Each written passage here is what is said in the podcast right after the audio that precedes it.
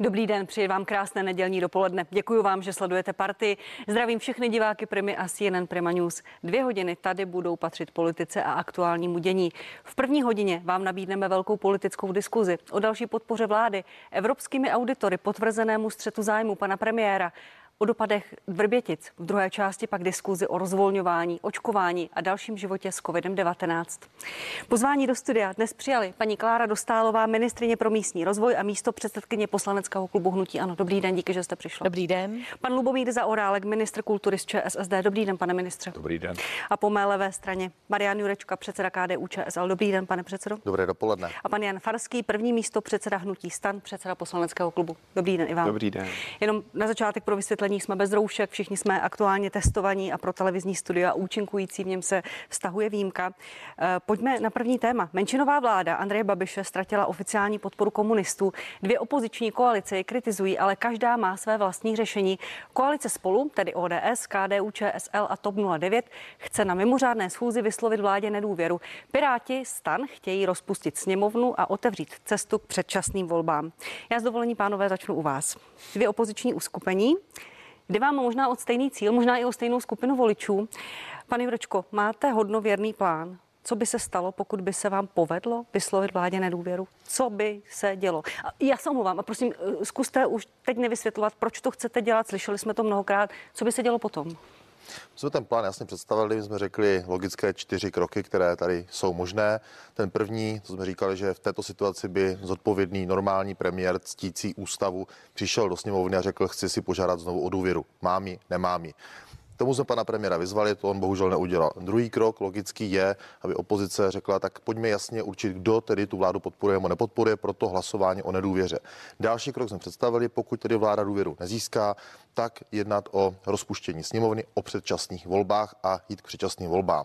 A případně pokud tato cesta by nebyla možná, tak jednat o tom, aby tady vznikla vláda na půdorysu všech stran v poslanecké sněmovně, vláda, eh, která by reprezentovala odborníky, kteří by těmito stranami byly vyslány. Přijde nám to logické, takhle by se mělo podle ústavy postupovat a prostě my říkáme této vládě nevěří nejenom její koaliční partneři, ale nevěří ani lidé. Dneska ta vláda má historicky nejnižší důvěru. 11% lidí v této zemi věří této vládě. Takže potřeba prostě jasně říct, kdo tedy tu vládu podporuje, kdo za ní stojí a kdo za ty kroky té vlády bude nést tu politickou zodpovědnost. Koaličního partnera pane Zaurálka se budu ptát hned.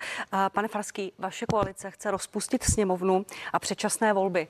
Je rozumné nabízet veřejnosti předčasné volby, eh, pro něž nelze najít vlastně reálný termín? Tak já si myslím, že je totiž ta správná, tady se shodnu s kolegy, že prostě čím dříve tato vláda skončí, která už nemá podporu ani občanů, ani sněmovny, tím pádem ani nedůvěřují tím opatřením, které jsou aplikována, tak prostě čím dřív skončí, tím pro celou Českou republiku líp. A my si myslíme, že ta nejrychlejší a čistá cesta je rozpuštění sněmovny. Prostě když už sněmovna není schopná sestavit vládu, která by měla jí podporu, a to víme dneska už stoprocentně, tak prostě je nejčistší cesta prostě ty politiky v tu chvíli dát lidem šanci je vyměnit. A tohle to rozpuštění sněmovny je prostě předání moci lidem, rozhodněte ve volbách a termín se samozřejmě stíhá stíhá. V květnu možná bude hotový eh, volební zákon, který nějakým způsobem rozhodil ústavní soud, nějaký čas zabere rozpouštění sněmovny. Spolupráce prezidenta, nevíme, jaká bude. Eh, volby musí vyhlásit 50 dnů před hlasováním, ale nesmí se konat tři měsíce před řádným termínem. Mně z toho vychází začátek července. Mm-hmm. Je to dobré volby o prázdninách? Je to stihnutelné a je to lepší, než čekat eh, další tři, čtyři měsíce do října. I když voličům, svým voličům řeknete, možná máte zaplacenou dovolenou, naplánovanou, budou volby, je, je to rozumné konat pořádat volby o prázdninách? Já jsem přesvědčen o tom, že volby jsou tak důležitá, za, tak důležitá událost, že to prostě dává smysl, aby, aby lidé se jich účastnili. A já věřím tomu, že jsou dostatečně odpovědní a také dostatečně naštvaní na to, co zde děje, že k těm volbám by přišli. Jenom krátká, děkuji, jenom krátká reakce, pane Juročko. Volby o prázdninách, ano, je to dobrý nápad? Já si umím představit, že na začátku července je to pořád ještě teď termín, který je reálně stihnutelný, že v dané situaci, v dané agonii když mohu ukončit nějakou agonii a můžu restartovat ty věci, tak to má smysl. Já si pamatuju třeba Luboše Zauráka, když byl svého času ještě opoziční poslanec, jak bouřil a říkával, že potřeba, aby ty vlády skončily, ty pravostředové vlády a e, hlasoval xkrát o tom, aby byla vyslovena vládě nedůvěra. Prostě my v tento okamžik plníme naši opoziční roli a zároveň také ale chceme, aby byla ctěná ústava a ústavní zvyklosti. Paní ministrině Dostálová, není hlasování o nedůvěře, o důvěře legitimní cesta. Bez většiny se v parlamentu vládnout nedá. Vaše menšinová vláda ztratila podporu KSČM. Není legitimní ukázat, kdo je kdo, na čí straně stojí a jestli ta vláda má většinu v poslanecké sněmovně nebo nemá, protože otázku míří mi tam možná se ukáže, že má, že nějaká část KSČM, SPD ji možná podporuje. Není to prostě legitimní a pro voliče férové? Tak já možná to vemu trošičku z jiného úhlu pohledu, protože já jsem si vždycky myslela, že skutečně všechny politické reprezentace se třeba i historicky poučují z chyb svých kolegů. A to vlastně nedávno se stalo, že v roce 2013 se povedlo panu Paroubkovi svrhnout vládu pana Topolánka. Měli jsme předsednictví v Radě Evropy, měli jsme vlastně rozjednaný konflikt v rámci plynovodu mezi Ukrajinou a Ruskem a tak dále. A prostě opravdu celý svět vlastně si trošku ukazoval na hlavu, proč prostě v takto vypjaté době my prostě děláme tyto kroky. A v jaké jsme situaci dneska? Řešíme diplomatický konflikt s Ruskem, řešíme opravdu covidovou krizi, není to nic jednoduchého a opozice tady pár měsíců před volbami přichází jako s nedůvěrou vlády. Konec konců, když si vememe, že do eh, voleb jsou už pouze jenom tři řádné schůze poslanecké sněmovny, takže já to nepovažuji za úplně eh, korektní. Myslím si, že skutečně by měly volby rozhodnout, demokratické volby, ale myslím si, že prostě dělat nějaké mimořádné žádné kroky kvůli volbám, ještě k tomu by to vyšlo na prázdniny. Já bych zase naopak chtěla našim lidem dopřát hezké léto, konečně eh, snad eh, i v rámci ty podpory domácího cestovního ruchu a tak dále. To zabírám trošku někam jinam. A, a k, té mé, k té mé otázce, promiňte, ta legitimita toho ukázat, kdo je kdo, není to prostě cesta. Vy jste byli menšinová vláda od začátku, ale ztratili jste toleranci a podporu KSČM, tak prostě není to vlastně férové? Ne, ne, protože my jsme menšinová vláda pořád a samozřejmě třeba, když debatujeme s různými poslaneckými kluby napříč sněmovnou, tak oni říkají ano, menšinová vláda tady byla a bude a my se budeme rozhodovat podle konkrétních dílčích zákonů. Není to tedy vlastně ta podpora jakoby všech vládních kroků, ale skutečně budeme hledat tu podporu napříč zákony. Pane Zaorálku, stejná otázka i na vás. Není to vlastně jako legitimní požadavek opozice, aby premiér požádal o důvěru v této situaci? Je to všechno nepravda, co tady zaznělo. Především jsou takové drobné, drobné nepravosti, jako které dávají dohromady jeden celý svět velké nepravdy. Nepravda je ani to tvrzení dokonce, že 11% lidí podporuje tu vládu. Pojďte se na ten průzkum, jak vypadá, jak zněla ta otázka. Jako proč se tady šíří, to jsou fakt lži. A druhá věc je, mi to připadá neuvěřitelné. Vy říkáte, teď vám nikdo nevěří, jako teď tady děláte chaos, nikdo vás neposlouchá. To je úplně ideální. V situaci, kdy máte tady tuhle krizi, kdy každá vláda v této zemi, v Evropě, všude potřebuje podporu, kdy vlastně sbírá tu podporu, ta důvěra je dokonce základ toho, abychom z té epidemie se dostali, tak v této situaci vy tady šíříte atmosféru. Teď snad ani neposlouchejte. Teď jako podívejte se, jinak si pindají, nikdo to nemusí brát vážně. To je taky důsledek váš, to opozice, že na Střeleckém ostrově slyšíme lidi, kteří říkají, jako ani roušky nenoste, pojďte se, koho byste poslouchali. V této zemi, kde bývalý prezident Václav Klaus jako dokonce spochybňuje opatření vlády, kde to dělá dokonce rektor univerzity, tak bohužel nám opozice nepomohla, protože té atmosféře nikoho neposlouchejte, vydatně přidávala. Já, a rozumíte, tohle není normální situace. Jako to je situace, jako kdybyste měli, jako kdybyste byli na bojišti, vy máte nějaké velení a vy říkáte, no my uprostřed té bitvy, která není dohraná, tak my ho pošleme do háje a budeme stavět nějaké druhé. Nevíte vůbec jaké. A já vám něco řeknu, jako v Německu mají opatření v parlamentu, že můžete vyměnit vládu i v normálních dobách, jenom tehdy, když jste schopni nabídnout řešení. To v Česku bohužel není. vám Vy si dovolujete v situaci, takovéto vážné situaci země, která za 30 let nemá obdobu, vy si dovolujete říkat, ta tuhle vládu se vykašlete, tu neposlouchejte. vládu jsme my sice nevíme, co neměli. Pak, ale my to prostě rozhodně chceme rozbít. Ale vy nejste schopni. zbavit toho průšvihu, který ta vláda dělá. To je proti selskému rozumu. Chaos, to jste v době, kdy probíhá volební kampaň, v době, kdy probíhá volební jste mluvil v roce 2010, tak jste mluvil v roce 2010. Vy jste sundávali vládu v době předsednictví Evropské unie a ta, ta situace je neporovnatelná. Ale, ale a kdyby to bylo to, co říkáte vy, tak by ten vojevůdce přišel Přišel by za těmi ostatní partnery v té sněmovně řekl, já chci s vámi rozumně jednat a chci se s vámi domluvit. To váš premiér nikdy nedělal, nedělá. Já vím, že to není člen vaší strany, je to tady předseda z eh, hnutí ano, dobře, ale, ale premiér Andrej víte, Babiš že, nikdy nemá ale dobře víte, že ministři na něčem vlády s vámi mluví, domluvit. Klára Dostalova s váma mluví. Vy dobře víte, že já chodím do výboru a bavím se s vámi o každé věci. Vy dobře víte, že i v tom mém segmentu já dneska potřebuji dotáhnout rozvolnění, a. že máme konkrétní věci, které musíme udělat. A vy dobře víte, že my a vy do toho přicházíte s nedůvěrou vlády. Chápete, vy, ale vy si přijďte říct o tu důvěru. Vy těch 93 hlasů, když odejde 15 komunistů máte, proč to neuděláte? Proč nenaplníte tu logickou věc, která ústava jasně říká? Proč tyto věci Vy jako nejstarší historická strana nemáte aspoň nějaký elementární cit, protože tyto věci se prostě mají dělat, protože, protože jsou normální. Protože chceme, aby v této zemi fungoval parlamentní systém, aby nedošlo k jeho rozvrácení. Vy vlastně dneska děláte takhle, kroky, takhle které to povedou k tomu, že ten systém úplně rozbije. To je přece jako pánové, promiňte. Rozbijete vládu, paní... žádnou náhradu nemáte a rozbijete celý ten způsob parlamentní kontroly. To je ten, na které mi záleží. A už jenom 5-6 měsíců trvá, abychom ho Pánové, promiňte, promiňte, za chvíli dám uh, prostor panu Juročkovi i panu Farskému. Paní ministrině, zaznělo tady, zazněla tady výtka, velmi vážná výtka k panu premiérovi na jeho adresu, že nikdy se s opozicí nechce na ničem domluvit, že nejedná, nespolupracuje. Já myslím tady potvrdit slova, co říkal můj kolega pan ministr Zaurálek. Není to pravda. Samozřejmě vláda není pouze pan premiér. Vláda je, jsou ministři, 14 ministrů, který velmi de, detailně A komunikuje tedy pan premiér? Samozřejmě. Já si opravdu dávám záležet na to, abychom jakýkoliv dotaz nebo pokud mě vyzve kdokoliv s jakýmkoliv podnětem, nápadem, tak skutečně eh, s těmi poslanci nebo s jakýmkoliv uskupeními komunikujeme. A já doufám, že to kolegové tady nepopřou, že skutečně ministři eh, komunikují. Ale já jenom ještě jenom malý dovětek.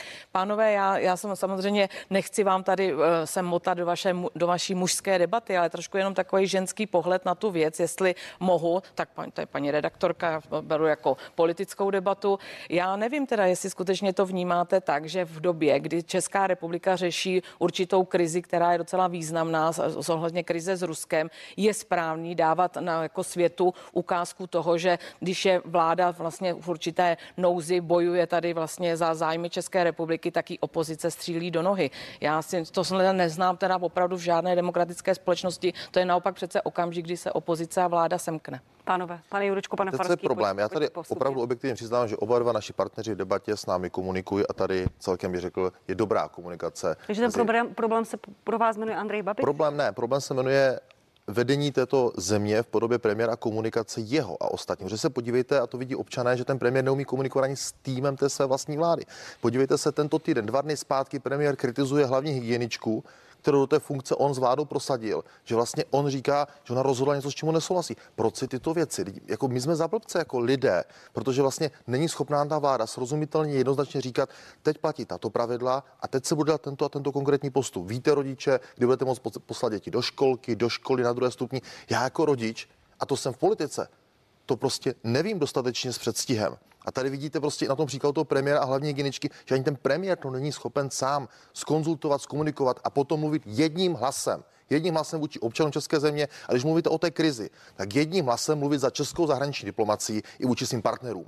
A to ta vláda nezvládla. Ne, něco ne, jiného říká, počkejte, ne, ne. něco jiného říká premiér, něco jiného říká prezident a něco jiného říká ministr obrany a ministr spravedlnosti. Ti partneři a ti spojenci z nás musí prostě jako úplně jako, ti nechápou, co se tady děje. Já teda, jestli mohu na to něco říct, no, já jsem na té vládě se také vstekal kvůli tomu fotbalu. Rozumíte mě, že jo? No, počkejte, počkejte, ale jako premiér mi řekl, že se taky dva, dva dny vstekal no, kvůli tomu. Tady Klára Dostalová tam seděla tak je živý. Sebou, pro no, no, já to hned no, vysvětlím. Výbor pro zdravotní. Ne, počkejte, promiňte, promiňte. Jenom, jenom vám říkám, jako, ale pro mě není řešení, když se tady vstekám kvůli tomu, že se najednou v průběhu týdne objeví opatření, na kterých jsme se jako nedohodli, tak pro mě není řešení, aby řekl, tak já prásknu s toma dveřma a jdu pryč, a ti to řídí. Chápete? Ta situace není taková, aby tohle umožňovala. A kdyby to bylo diplomatické, když to vezmu, to, co tady paní ministrině Dostalová říká, vy si to určitě dovedete snadno představit. Jestliže tady dneska vznikl zahraničně politický spor s Ruskem, tak já vám říkám z vlastní zkušenosti, kdybych byl ministr zahraničí a kdyby prostě vládla se odstla v demisi, tak já když přijdu na tu zahraniční radu, tak jsem opravdu ve slabší pozici. Jako v té zemi bychom se měli rozumně dohodnout. Hmm. Jestliže v této chvíli potřebujeme stát pohromadě, tak se vyplatí tu vládu podržet. Já, ví, já vím, že to není jenom tady, ale i ve sněmě sám kolikrát říkal, já vím, že jste nespokojení, my jsme udělali chyby, ale teď prostě už musíme táhnout, protože z tohohle se nedá cesta udělat, no, protože to znovu rozbouráme. Tak, pan, pan Farský, pro, promiňte. Uh, já, mě jenom fascinuje, jak teď tady uh, pan ministr Zahorálik i paní ministrině popisují, jak ta vláda je vlastně úžasná, jak to všechno zvládla skvěle. Teď je to totální chaos od začátku začátku, když se opatření kvůli covidu zaváděla, byl to zmatek nad zmatky, když se ten systém jako udržoval, byl to zmatek nad zmatky. A, a připomenu eh, nákupy seniorů, eh, zahrádkářský zákon, druhá vlna neexistuje, nikdy se nestane. Eh, pak se, když se uvolňuje, jsou to úplně stejný zmatky, jako, když, jako celý ten režim. Tady se nic nezměnilo. Prostě to je vláda chaotu, na kterou doplácí celá republika. A výsledek samozřejmě může to být jenom názor opozice, ale podívejte se na počty mrtvých. Kdo nás předběhl? Maďarsko. Tam, kam se jezdí pan premiér učit, jak to dělat, tak ty jsou ty, kteří nás předběhli v počtu mrtvých. My se teď díváme na Indii, máme pocit, že je to totální průšvih. A je to totální průšvih. Ale na počet obyvatel v České republice je víc mrtvých, než je v Indii. Takhle zoufalým způsobem tu zemi vedete a, v, a to je výsledek té vlády. Takže nevyprávějte o tom, že je to vlastně super a že my máme tu My vládu je udržet super, u moci. to nás nikdo neřekl. My říkáme, pojďme Ale- ale... volby, které by reálně byly v říjnu, pojďme přesunout na začátek července. Náklady z nejsou žádný vyšší. Lidem ušetříme stresu eh, s předvolební kampaní, která určitě nebude hezká. A výsledek bude ten, že prostě budou volby o něco dřív a lidé budou moct znovu rozdat karty. A, myslím, že je rozdají i ve správnou dobu toho léta kdy prostě v létě budou moct se dát vláda dohromady, postavit novou akceschopnou vládu, protože my nevíme, co přijde na podzim. Ona ta vláda už bude mít šanci sestavit si svůj rozpočet pro rok 2022, nebude přebírat váš rozpočet, zoufalej mimochodem.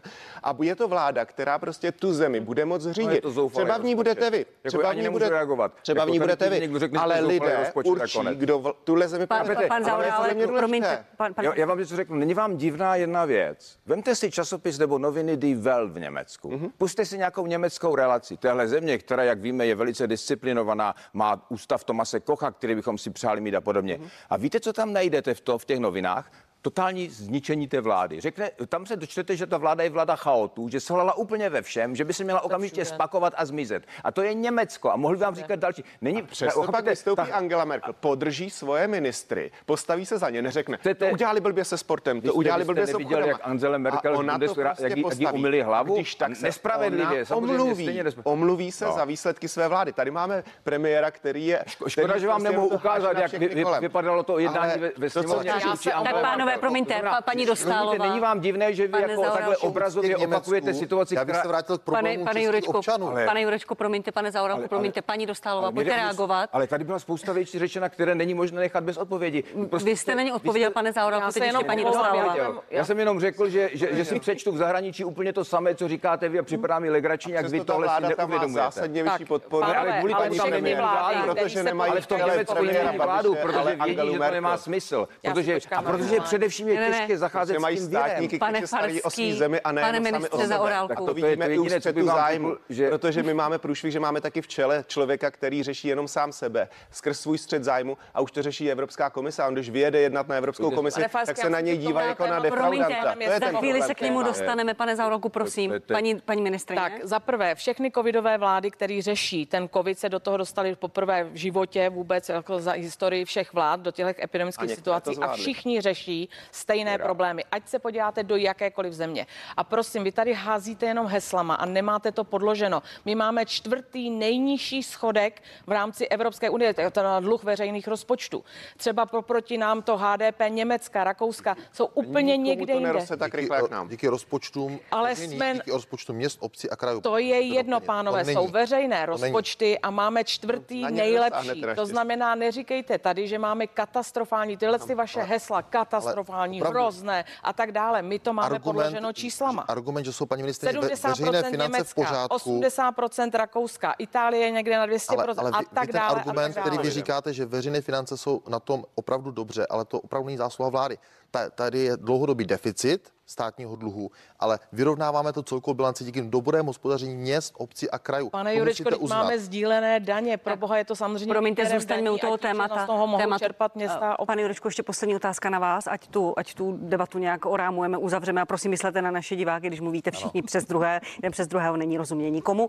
Pane Jurečko, kolik ještě podpisů vám chybí ke svolání té mimořádné schůze? Budeme mít, počítáme v úterý ve středu 40 podpisů, my ten akt dáme k dispozici i kolegům eh, z Pirátu ze stanu a uvidíme na tom, kdy případně oni se rozhodnou udělat případně ten krok té podpory. My dáme dohromady 40. My je dáme a uvidíme, jestli se nám to podaří uzavřít na konci příštího týdne nebo někdy v těch příštích týdnech. My prostě uděláme maximum toho, co můžeme. Ještě jedna věc. eh, Pan předseda Pirátské strany, pan Bartoš, byl ve čtvrtek k konci týdne u pana prezidenta.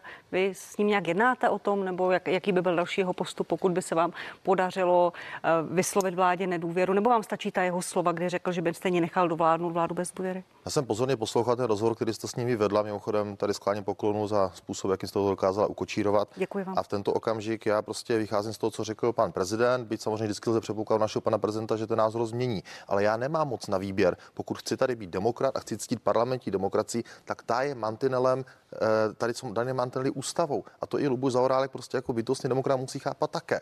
A vy jste tady, pane ministře, mluvil eh, velmi plameně, ale v roce 2010 jste nic z těch argumentů, které jste řekl tady, tak jste je neuplatnil. Pane Závrlko, ještě vaše krátká reakce, pak půjdeme na další téma. Já si myslím, že bych eh, historii se nevracel. Rok 2010 to byla úplně jiná situace a vůbec tady nešlo o mrtvé. To byla, rozumíte, to, co máme dnes, to je něco, co tady nebylo 30 let. Jako něco takového, co tady, je to nesrovnatelné s čímkoliv, čím jsme prošli. A vlastně vy tady děláte bilanci něčeho, co ještě zdaleka neskončilo. Jako, ro- rozumíte, jako já nevím, proč ten virus... chyby. Jako, ale prodlužovat chyby, vy říkáte, jako kdyby už přesně věděl, jak ty chyby jsou. Teď se situace zhoršila v Chorvatsku, v Indii. Jako ty, ty otázky, proč se ten virus takhle chová, ještě nikdo přesně nezodpověděl. Ta bilance, ta se teprve bude dělat. My vlastně nejsme ještě na konci té cesty. Vy už dneska tady děláte účet, protože se vám to hodí, ale je na to prostě brzo. Jako my, rozumím, já řeknu jednu věc.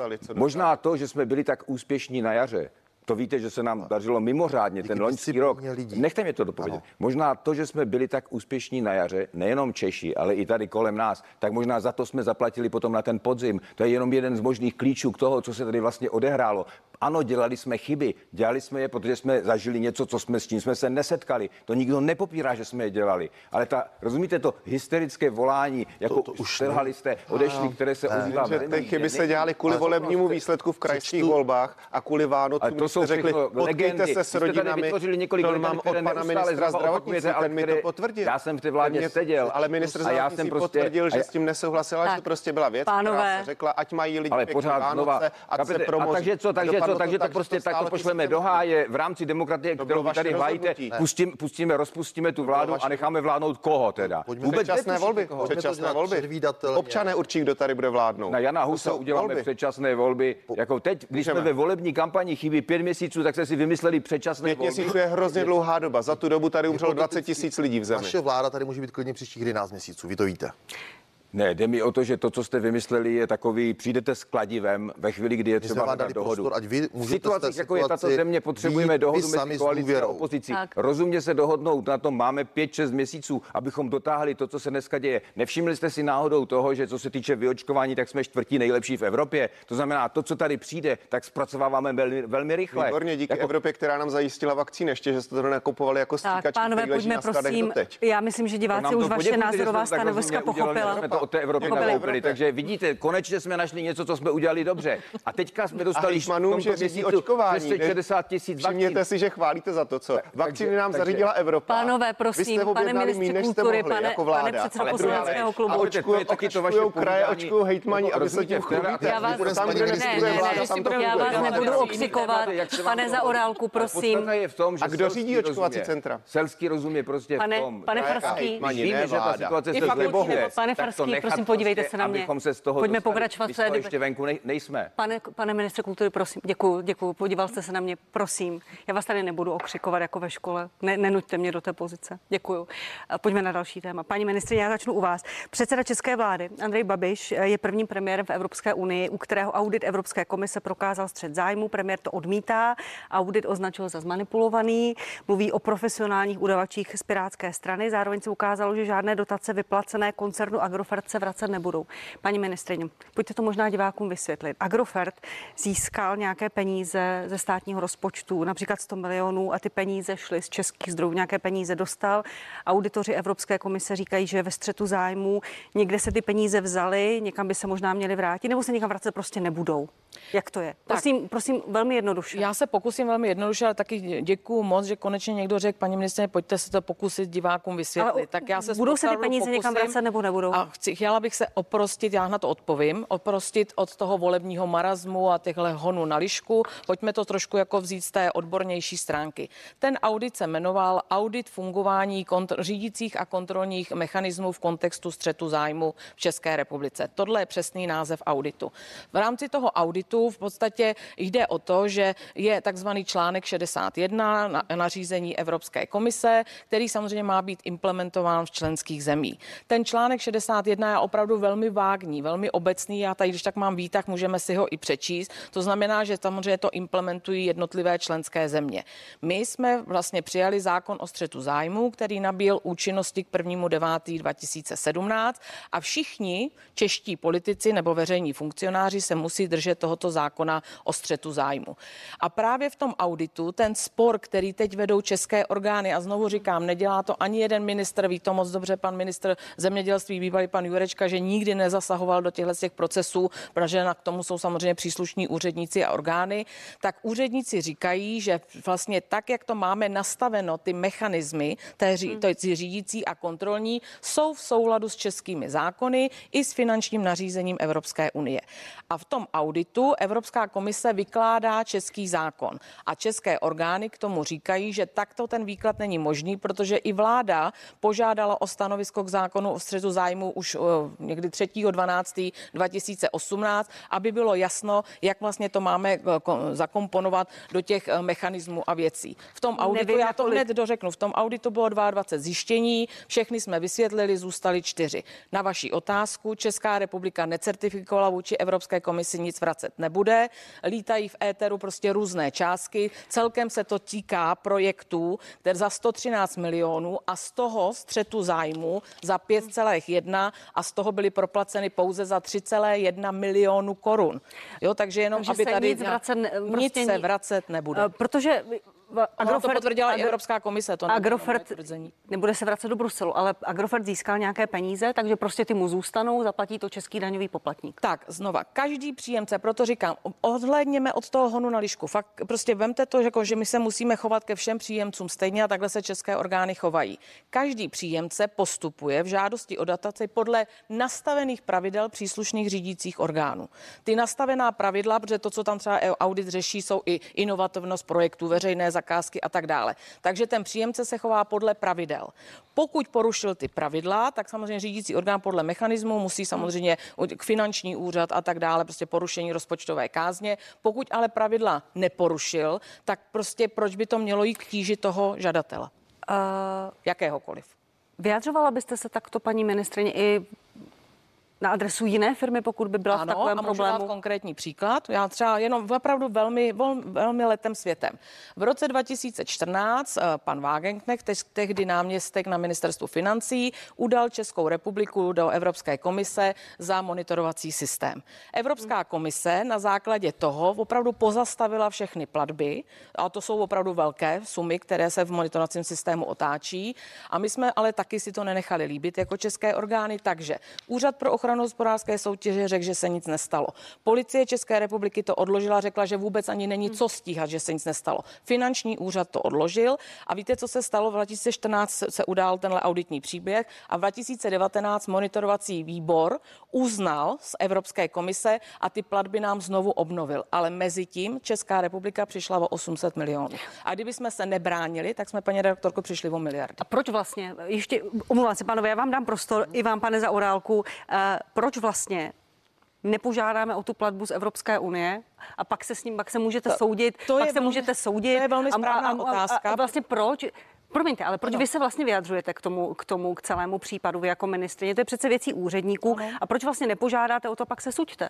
To, ano. to mohu vysvětlit, jestli mohu teda, protože to jsem si to Já taky, taky nastudoval. Já se omlouvám, ale jak, rád bych řekl teda své stanovisko k tomu, protože Eh, já vím, že před rokem to Poláci udělali, že se pokoušeli žalovat, eh, podat žalobu na auditní zprávu ano. k Evropskému soudnímu dvoru a ten to odmítl vzít, protože řekl, že auditní zpráva pro ně není, to není rozhodnutí, kterým by se byli ochotní. Ano, to není právní akt, tím se oni nebudou zabývat. Takže to vlastně je tak, že Evropská komise v této chvíli má vyřízeno, ona už teďka nemá s námi nic společného. Ona nás upozornila na to, že kdybychom o něco požádali, tak prostě na to nemáme nárok. Ten audit byl udělaný jako kdyby předem. Takže my víme, na čem jsme a v této chvíli podle mě platí, on to velmi dobře řekl místo předseda Karel Havlíček v televizi v listopadu, kde řekl toto. Jestliže Evropská komise definitivně rozhodne o tom, že to pro ní nebude akceptovatelné, to dotace nějaká, tak to jde standardně přes finanční úřad a Agrovert to musí vrátit. Tam není jiná cesta, odpustit se to nedá, takhle se chováme ke každé firmě. Takže jaký je další postup? Karel Havlíček ho tady sám popsal, jaký je ten postup. To tohle, tohle je věc, o které zůstává jenom na našem hřišti, protože ty nám řekli, tohle vám neproplatíme. A my teďka uděláme to, že my řekneme, te, jak to říká Karel Havlíček, my řekneme tomu Agrofertu, jako vy to musíte vrátit, protože tohle nám Evropská komise neproplatí. Co udělá ta firma Agrofertu? Ta řekne, no dobře, ale my jsme vyplnili všechno dobře, Přesně my jsme nelhali. V tom případě to dáváme k soudu. Ano. Dají to k soudu a soud posuzuje, jestli teda došlo k porušení 4C, paragrafu 4C zákona o střetu zájmu. A teď je důležité, co ten český soud, a rozhodne to český soud, co ten český soud udělá. Ve chvíli, kdy ten český soud rozhodne, že vlastně ten Agrofert, že tam nedošlo k tomu porušení, tak jsem si to zjišťoval a bylo mi řečeno, že Evropská komise v tom případě ty peníze proplatí. To znamená, tak. jestli je český soud, protože my rozhodujeme o tom, o tom jak to má doba. Takže tady by se nám ty peníze, jestliže český soud rozhodne, že Agrofert ty peníze, teda, že, to, že tam bylo to porušení, tak to samozřejmě Agrofert musí vrátit. Hmm. Takže celá ta věc je, že my musíme dovolit vnitřnímu soudu, aby toto proběhlo, aby jsme si vyjasnili, jak vlastně ten náš zákon teda platí, jestli funguje nebo ne. To je to, co by se mělo stát. Pan Jurečka, pan Farský, vy, vy, vy si tak z, z, hluboko už nadechujete, pane Jurečko, pojďte. Já, já na to chci reagovat, děkuji paní ministrině Kláře Dostálové, že trošku osvětlila ty některé reálie. Je potřeba si přiznat, že vlastně od roku 2017 tady leží od toho září desítky žádostí o platbu eh, od firm ze holdingu Agrofert. Ty ty peníze žádají, oni si podali ty dotace. A tady bude velmi důležité, jak toto dopadne. Eh, jsou tam i nějaké v tisících položky, které už byly proplaceny, takže tady může být nějaká malá část, která už byla proplacena a jde k tíži národního rozpočtu, to je potřeba, si, to je potřeba si přiznat. A pak samozřejmě bude také velmi důležité uh, i to, jakým způsobem vlastně Eh, budou jednotlivé eh, řídící orgány postupovat, protože z mého pohledu z pečerádného hospodáře by prostě měli říct, jako nic tady vyplaceno nebude, dokud nebude rozhodnuto soudem. Soudy teďka české čekali na tu auditní zprávu. Ještě není celá, protože ještě se bude řešit ano. ta část eh, toho agrárního sektoru, včetně plošných dotací. Ano, jo. Ano. Ale za sebe já chci říct jako principiálně. Já jsem malý zemědělec, který začal hospodařit na ještě vysoké škole, ale nikdy, nikdy jsem nepožádal o korunu investiční dotací. A když jsem uh, nastoupil v roce 2013 do politiky a měl jsem to, tu dobu ještě i na to nárok, nebo měli bychom jako malá rodinná farma nárok, tak mi to přišlo prostě jako divné, proč já bych to dělal. Jo, to, to mně přijde prostě jako principiálně. Jo. Teď pominu tu rovinu právní, ta, ta bitva se svede, u soudu uvidíme, ale prostě přece, přece premiér a takováto holdingová struktura, tak kapitálově silná, přece nemá zapotřebí chodit brát investiční dotace, které jsou tady určené opravdu malým středním firmám, které to opravdu potřebují. To je pro mě i nějaká rovina jako, jako vnitřní jo, toho přesvědčení, jak jsem nastaven jako člověk.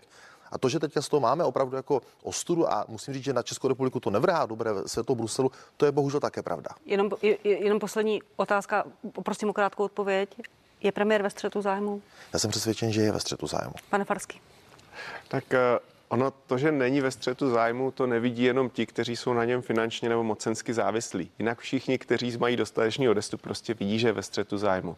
On se tváří, že nemá s Agrofertem nic společného, ale každou neděli znám, nám z něj vysílá svoje čau lidi a ještě tam zve i vládní zaměstnance, jako pana Zurilu, který eh, z majetku Agrofertu vysílá českému národu, ale zároveň pan premiér říká, že s tím nemá nic společného. Teď je to až jako nedůstojná uh, hra, kterou si s námi hraje.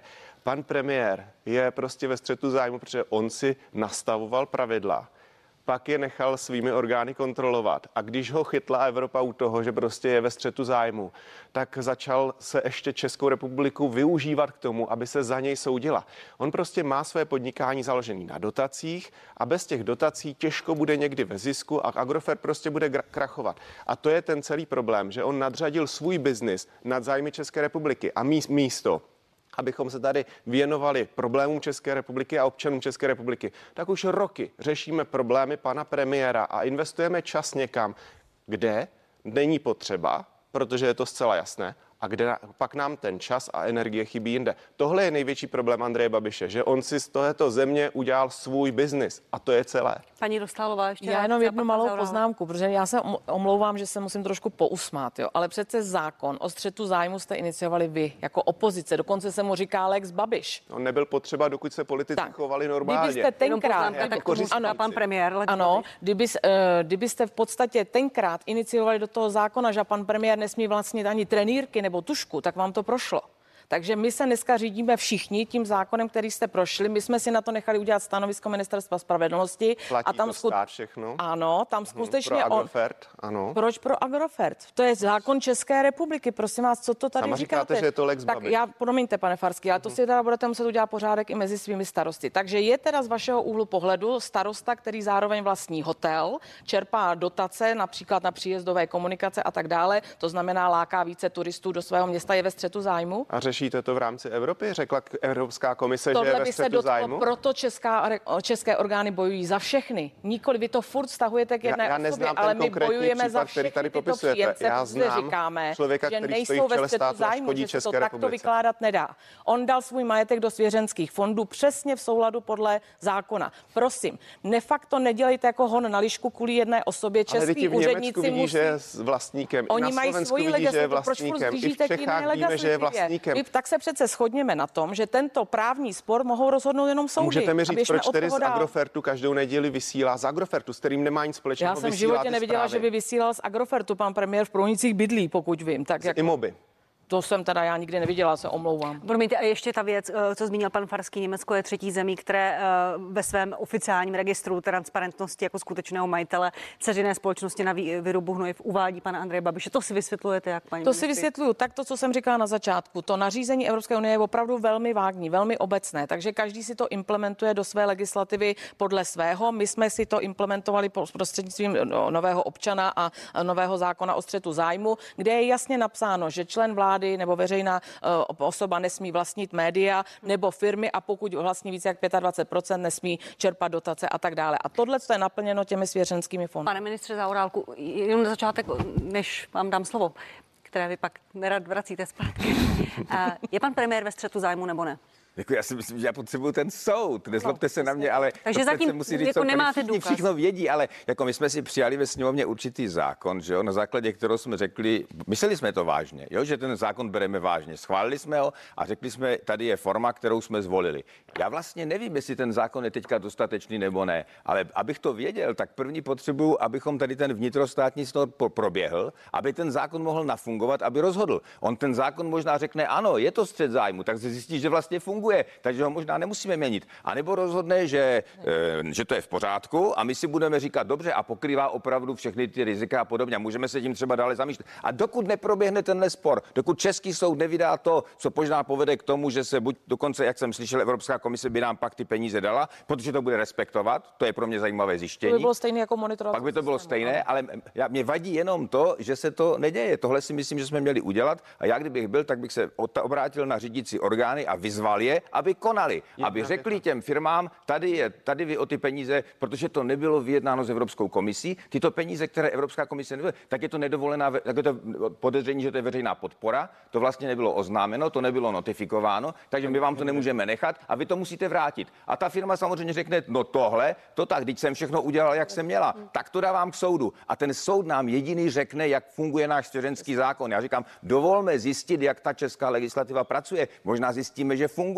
ale jinak tady naše úvahy, já myslím, že je to tak, já myslím, že je to tak, to nemá cenu. Tak, Tak. a to máme soudy. Jenom- jedna vě- jedna věta, pan Farský. Je to poprvé v historii, co Evropská komise konstatovala, že premiér členské země takto závažným způsobem porušuje pravidla. Ale je to poprvé. Vy to říkáte, že to je se, něco jako, že normální a že se to vysvětlíme skrze jako eh, 61 článek a tak dále. Rozmělňujeme podstatu. Je to poprvé v historii, co toto někdo, někdy konstatovala Evropská komise o premiérovi členského státu, že takto závažně porušuje Já pravidla. vím, tak se konflikty- netvařme, že je to normální. Konflikty podobného typu měli podle mě v Litvě a měli je taky, eh, tuším, v Chorvatsku a jinde. Jurečka, Takže já, ještě- já si ještě- myslím, ještě že jedna věta a já- toto, že se podobný typ lidí s podobným majetkem dostal do funkce premiéra, se stalo i více částí Evropy a řešil tam velmi podobné situace. daleko ale chápete, já to beru tak, já jsem sociální demokrat, ale nemohu popřít, že i člověk s velkým majetkem má právo se účastnit voleb, má je vyhrát. Vytvořilo nám to velké problémy. Myslím si, že nemusí vyhrát. No nemusí. Jako, říkal, že to- má ano, vyhrát. Ale, ne, ale Já má, doufám, že prá- ne. má právo se účastnit voleb. A má právo Tak má vyhrát. Takhle, pa- i to ministře, musím respektovat, pane byť se mi to třeba nemusí líbit,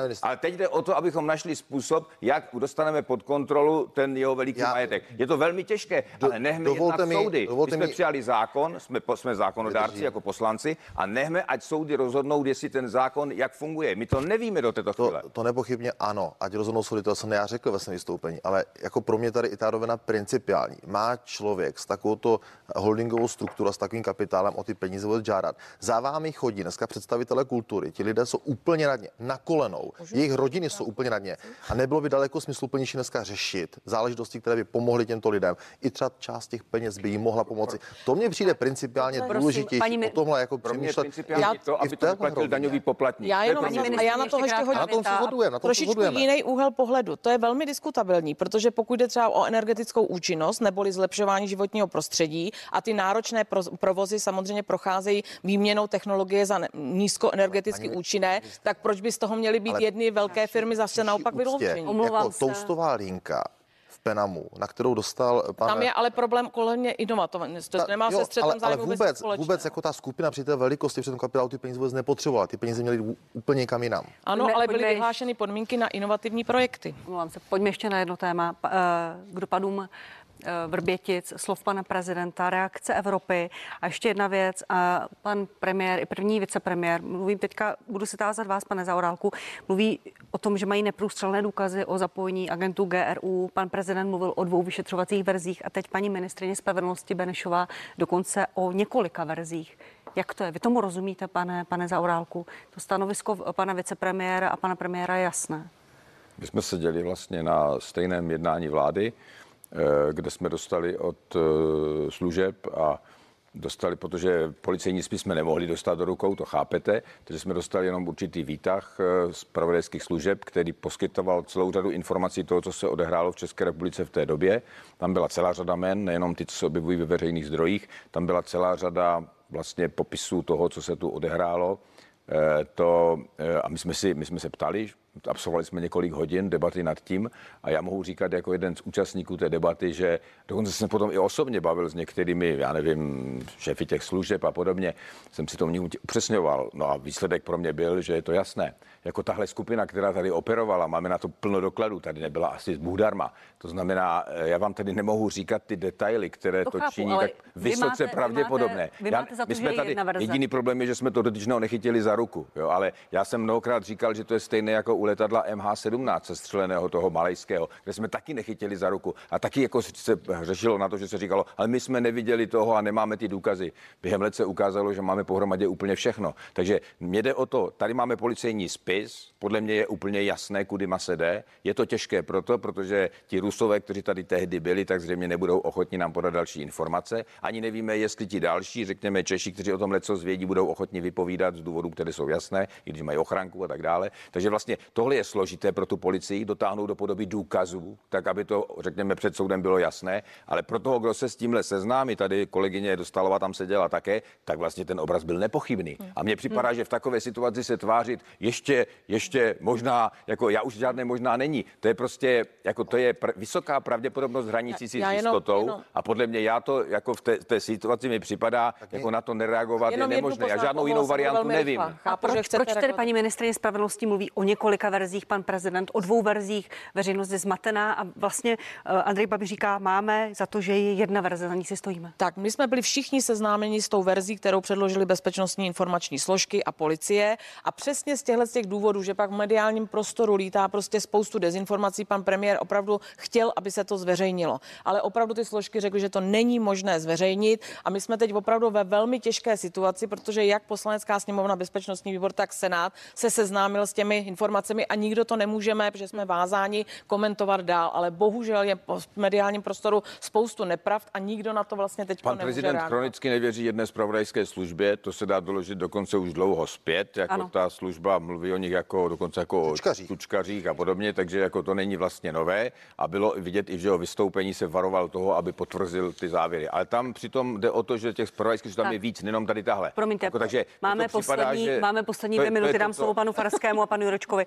Pane Farský, prosím, promiňte. A Já jenom bych tohle chtěl uvíst a možná je to uh, dobrý závěr před nedělním obědem. Tohle je třeba oblast, které, opo, v které, opozit, které opozice podpořila vládu. To je oblast, kde prostě my jsme řekli, chápeme ty kroky, dostali jsme informace skrz různé výbory a komise ve sněmovně a prostě je dobře, že vláda takto razantně vystoupila jako vláda suverénního státu a dokázala odpovědět na výhrušky, na dezinformační kampaň. Dokázala. Já doufám, že v tomto tak razantní vydrží a je tam pro mě trošku nepochopitelný tak vzdálený termín 30. květen, který je skutečně dlouhý na to, aby odešel zbytek těch, zbytek ten ambasády ruské, který převyšuje naše počty v Moskvě, ale kež se to dotáhne do konce. Tady Promiňte. v tom třeba víte, Děkuju. že vláda má naši podporu, tak neříkejme, Pan, že pane, je to pane Juročku, máme poslední opravdu já, já jsem jako předseda KDU ČSL udělal krok, kdy jsem hned v pondělí po tom, co se to oznámilo, tak jsem oslovil všechny premiéry, kancléřku, kancléře, kteří jsou součástí Evropské lidové strany osobním dopisem, kdy jsem jim ty věci vylíčil z toho pohledu, který já jsem mohl znát ten okamžik a požádali o konkrétní diplomatickou reakci, tak jako byla v roce 2018, včetně kroku vyhoštění ruských diplomatů nebo kvazi diplomatů. Mě hrozně štve a mrzí, a to myslím, že jako nefér vůči tomuto národu, že prostě tady neumí vláda narovnat páteř, takhle se postavit a říct si, jako jeden muž, všichni. A nemít tady nějaké komentáře paní ministrině spravedlnosti a říct, je to tak a tak, my víme, že nemůžeme otanit celý spis, to je jasné. A čekal bych po, pro, po projevu prezidenta republiky, že prostě premiér okamžitě zareaguje a řekne, není tady žádné rozmělnění, je tady taková a taková verze a bude tady okamžité no, ujištění vůči naším, to řekla až v pondělí odpoledne. Řekl to po řekl to, večer v pondělí. Tak řekl to večer, dobře se omlouvám, ale čekal bych okamžitou i reakci vůči všem těm hmm. našim partnerům v EU a v NATO. Tak a prostě osobní jednání a ne, že řekne až 5. května na radě Prezident to otevřu a podobně. postmoderní rozmělňovač, já si myslím, že vláda se postavila k tomu jasně a připadá mi, že má Ale dneska... paní ministrině spravedlnosti, co dělá pro pana Moc krát vám děkuju. ta nedůvěra vládě, když jsme se nakonec dohodli. No, Moc krát vám děkuju, dámo a pánové, že jste byli hosty partie. Děkuji vám, nashledanou. Děkujeme za pozvání, nashledanou. A vám, milí diváci, děkuji, že se díváte a snad se budete dívat dál. Na CNN Prima News pokračuje partie. Budeme se bavit o rozvolňování opatřeních, která začínají platit od zítřka. Tady se mnou ve studiu bude epidemiolog Roman Primula a předseda poslanců TOP 09, lékař Vlastimil Válek. Za malou chvíli se na vás těším.